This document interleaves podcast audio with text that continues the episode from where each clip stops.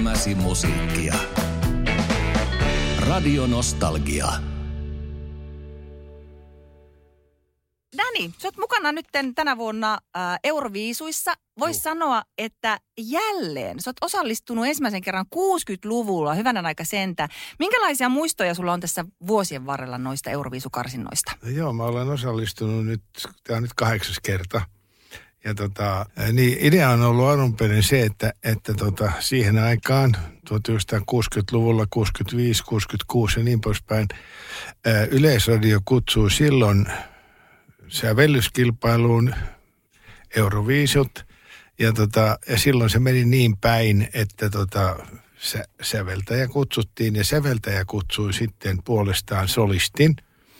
Ja kahtena ensimmäisenä kertana niin mä, minut kutsui itse Lasse Mortensson laulamaan Sua kutsuin Maarit ja seuraavana vuonna lauloin tuota, Pieni sana.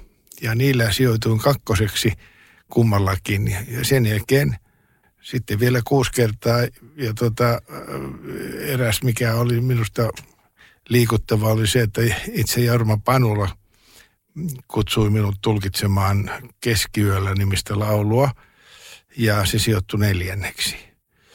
Ja sitten, sitten tein laulun nimeltä Seikkailija – joka sijoittui kakkoseksi ja, ja niin poispäin. Mutta kun kerroitkin tuossa jo äsken, että niin monta kakkossia aikoina ja seikkailijakin mikä biisi, niin äh, on, kun muistelet niitä kertoja, niin ootko ihan Dänimmäisellä tyyneydellä ollut sinut asian kanssa vai onko jäänyt harmittaa?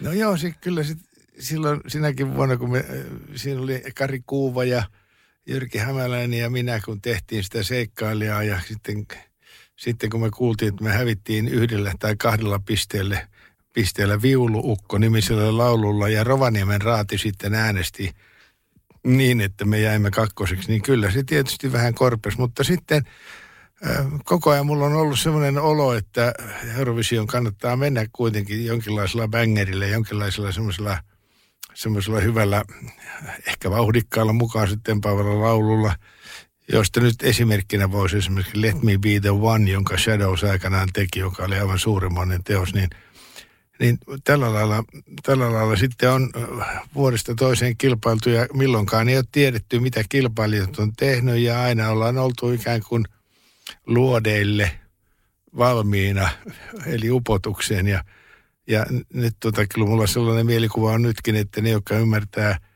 loistavan tekstintekijän ajatuksia ja, ja, ja, ja siinä teoksen niin kuin rakennetta, niin antaa sille paljon pisteitä, mutta olen tietoinen siitä, että olisimme voineet tehdä kyllä, jos olisimme tienneet, että meidät kutsutaan mukaan tähän kilpailuun, niin, niin olisimme tehneet pikkusin toisenlaisen laulun, mutta tämä on nyt semmoinen, joka jää historiaan joka tapauksessa. Et Dani, seurannut suomalaista musiikkikenttää siis vuosikymmeniä. Mitä sanoisit noista euroviisuista, niin minkälaisena näet noiden kisojen merkityksen niin kuin suomalaiselle artistille päästä sinne Euroopan lavoille esiintymään? No se oli alun perin, alun perin laulelmakilpailu ja, ja sinne lähetettiin sitten, niin kuin mä muistan kun mä olin kehittänyt Danny Show-nimisen asian vuonna 1966 ja sitten minut kutsuttiin taas mukaan. Niin mä ehdotin sitten sitä, että eikö me voitaisiin, kun siinä säännössä sanottiin, että kuusi henkeä saa nostaa lavalle, niin eikö me voitaisiin tehdä jonkinlaista showta siitä, jotain visuaalista spektaakkelia. Niin silloin tuli yleisöden viihdepuolen toimesta ilmoitus, että ei missään nimessä, että me teemme kansallisesti omaleimaisia lauluja. Ja nyt kuitenkin Eurovisio on ollut täynnä mitä hienompia spektaakkeleja vuosikymmenet jo. Mutta sanoisin, että mm, se on yksi tapa kurkata maailmaan tai antaa säveltäjien tota, yrittää yltää Euroopan parhaimmistoon. Että, mm, mutta sitten olen huomannut sen, Eh, kun, kun näitä vuosien mittaan syystä tai toisesta eh, on sitten vähän vähemmän onnistuttu, niin suuri osa suomalaisia merkittävimpiä laulujen tekijöitä ovat jättäytyneet pois tästä kilpailusta. En tiedä, ovatko loukkaantuneet vai kokevatko he turhautumista, mutta, mutta tiedän, että sanotaan nyt vaikka Kassu Halonen esimerkiksi jos hänet valjastaisi tekemään Eurovisioa, niin kyllä löytyisi hieno tulos sieltäkin päin ja monelta muulta suunnalta. Miltä Dani sinusta tuntuu kaikkien näiden vuosikymmenien jälkeen sitten, kun tietysti Euroviisut varsinkin on kilpailu, jossa sitä mielipidettä on yhdellä ja toisella ja niin poispäin, niin miltä se tuntuu niin kuin kaikkien näiden vuosien jälkeen, kun saat palautetta ja luet vaikka, että mitä siitä biisistä, minkä se esität, niin sanotaan? No sieltä tulee tällä hetkellä, mä olen huomannut kummallista kyllä – tai ei niinkään kummallista. Ensinnäkin on se, että ihmiset kiinnittää huomioon ikään. Ne on sitä mieltä, että, että ikä on merkittävästi liikaa. No kiitos vaan, mutta olen saanut elää ne vuodet. Sitten äh, toisaalta äh, olen, olen huomannut, että hahmoa, siis persoonaani, arvostellaan sinne tai tänne. Mä kiitän luojani siitä, että mä saan olla tällainen ihminen – ja sitten, että mä saan oikeuden tulkita parhaan mahdollisen tekstintekijän tekstiä, tekee mulle, mun sielulle hyvää, koska niin kauan kun itse olen kiinnostunut toimimaan viihdealalla ja musiikin tekijänä, niin kauan mulla on vielä semmoista onnellisuutta ja elämän halua. Ja mä koin tämänkin laulun myötä, sekä nyt me ollaan tehty vielä kuusi muutakin todella hienoa lauluja, tai vielä julkaistu – niin se, että saa olla mukana tekemässä jotain tämmöistä pientä, pientä kuolematonta, niin se on, se on suuri etu ja suuri ilo. Daddy, kerroit tuossa, että äh, uusia lauluja on useampiakin nyt jo tehty e, ja Kyllä. yksi nä- niistä osallistuu Eurovisiokarsintoihin. Mitä Dani sinun tulevaisuuteen muuta on nyt sitten kuulumassa ja on tulossa? Niin, siis juuri, juuri se, että, että nyt kun, kun olen elämäni aikana saanut tehdä – siis äh, aikansa parhaimpien tekstintekijöiden, sovittajien, tuottajien kanssa musiikkia. Niin opin huomaamaan sen, että esimerkiksi 60-luvulla niin Esko Linnavali oli se henkilö, joka teki mun ensimmäiset kymmenen singleä. Sitten me tehtiin Pertsa Reposen kanssa 96 tekstiä. Sitten aika eteni jälleen, tuli Jaakko Salon aika – Jaakko Salo, Jaakko, Jaakko Salo siirti tehtävän sitten Veikko Samulille ja Veikko Samuli ja Juha Vainio tekivät sitten näitä Tahdon olla sulle helle ja muuta asioita. Eli toisin sanoen kaikkina vuosikymmeninä olen saanut olla tekemisissä parhaimpien laulun tekijöiden kanssa. Ja se on ollut suuri kunnia mulle, koska he olisivat voineet kutsua kenen, kenen hyvänsä solistin tehtävään. Ja tässä suhteessa niin kun nyt sitten ajattelin, kun tein semmoisen kiertoon kuin viimeinen ilta Danin seurassa, niin tota, ajattelin, että nyt tämä sitten taitaa hiljalleen vähän loppua, niin seuraavalla viikolla mua pyrittiin levyttämään jo laulua nimeltä 7300 päivää, jota nyt on striimattu 9 miljoonaa kertaa.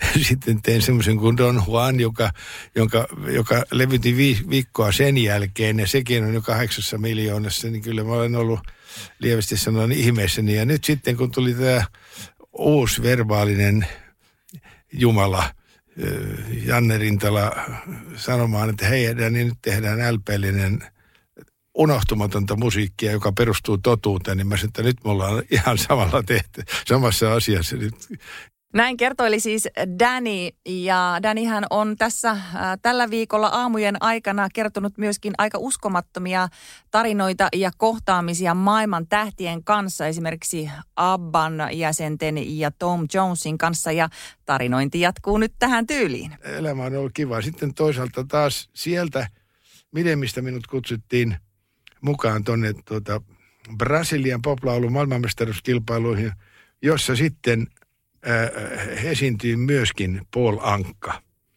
Mutta sen tämä musiikkimaailma on mulle mahdollistanut, että mä olen saanut siis törmätä tämmöisiin suuriin persoonallisuuksiin. Ja, ja jos joku vielä miettii sitä, että olen, olenko esimerkiksi tavannut Beatlesin tai olenko tavannut Rolling Stonesin ja niin poispäin, niin Lontoossa oli semmoisia Paul Winners-konsertteja, jossa, tota, jossa sitten maailman kaikki alkaen, alkaen Amerikasta saakka. Niin siellä oli muun muassa Beach Boys ja sitten sain kävellä siellä ja käytävällä tuli vastaan jos jonkinlaista maailmankuuluisuutta. Ja olihan se silloin, kun mä olin niin 25-vuotias poika ja olin vähän yrittänyt itsekin aloittaa laulamista, niin se, että mä yhtäkkiä liikunkin semmoisilla käytävillä, jossa maailmanhistorian parhaat musiikin tekijät oli, niin se antoi entistä enemmän intoa tehdä tätä työtä vaikka läpi elämän ja näin ollen mä olen vieläkin kiitollinen siitä, että musiikki on antanut mulle intohimon harjoittaa tätä ammattia ää, ihmisten iloksi ja sitten samalla saan tavata nämä parhaat säveltäjät ja tekstintekijät ja muusikot. Radio Nostalgia. Mulla, mulla kävi semmoinen onni tavallaan elämässä, että mä sain käydä Lontoossa Jyrki Hämäläisen kanssa, joka oli ystäväni. Me kävimme siellä New Musical Expressin päätoimittajan Andy Grain toivomuksesta. Ja, ja tota, hän vei meidät sitten erääseen konserttiin, Jyrki ja minä sekä Andy Gray. Enkä oikein tiennyt, mihin olin menossa, mutta mä olin menossa silloin katsomaan enemmän tai vähemmän maailman ensiltaa Jimi Hendrixistä. Ja Jimi Hendrix, kun mä menin sinne konserttisaliin, niin mä katselin ympärille, että mihin mä oon oikein tullut, kun toisella puolella istui Beatlesin pojat – toisella puolella Rolling Stonesit, The Who istui siellä ja käytännössä katsoen koko Englannin popmusiikin kerma. Ja sitten, sitten tota, lavalle tuli Jimi Hendrix, joka oli aivan uskomattoman ilmiömäinen. Ja he esittivät silloin, mä en muista sitä laulua nyt, mikä sen nimi oli, mutta samana päivänä Beatlesilta oli julkaistu LP-levy niin, niin tota, Jimi Hendrix oli opetellut yhden niistä Beatles-lauluista ja aloitti oman konserttinsa Beatlesin ensimmäisellä, siis samana päivänä ilmestyneellä laululla, jonka hän oli sisäistänyt. Ja silloin, silloin tämä tota, silloin mä olin todella ihmeessäni ja kiitollinen, että mä olin päässyt yhtäkkiä tämmöiseen. Oli siellä The Who'n pojat ja vastaavaa. Mutta sitten seuraavana päivänä – niin Andy Gray oli järjestänyt mulle myöskin tuota, se, keikan paikkaan nimeltä Speak Easy. Se oli lontoolainen semmoinen paikka, jossa sisään tuloaukossakin oli ruumisarkku ja tota, se oli tehty niin sen huippuartistien tapaamispaikaksi. Mutta Andy, joka oli New Musical Expressin päätoimittaja, hän oli järjestänyt mulle sitten tämän tämän keikkamahdollisuuden ja mä harjoittelin sitten sen lontoolaisen bändin kanssa jotakin. Ja sitten, kun mä olen lavalla, niin yleisön joukossa on Cat Stevens ja Jimi Hendrix. Siis yleisön joukossa. No, edellisen päivän kokemus oli jo, jo, jo niin kuin, äh, liikuttanut mua riittävästi, mutta se, että mä sain olla tuommoisessa tilaisuudessa, sitten siellä oli myöskin – joitakin median vaikuttajia, jotka olivat paikalla ja voivat todistaa, että tämä koko mun puhe niin pitää paikkansa. Elämäsi musiikkia. Radio Nostalgia.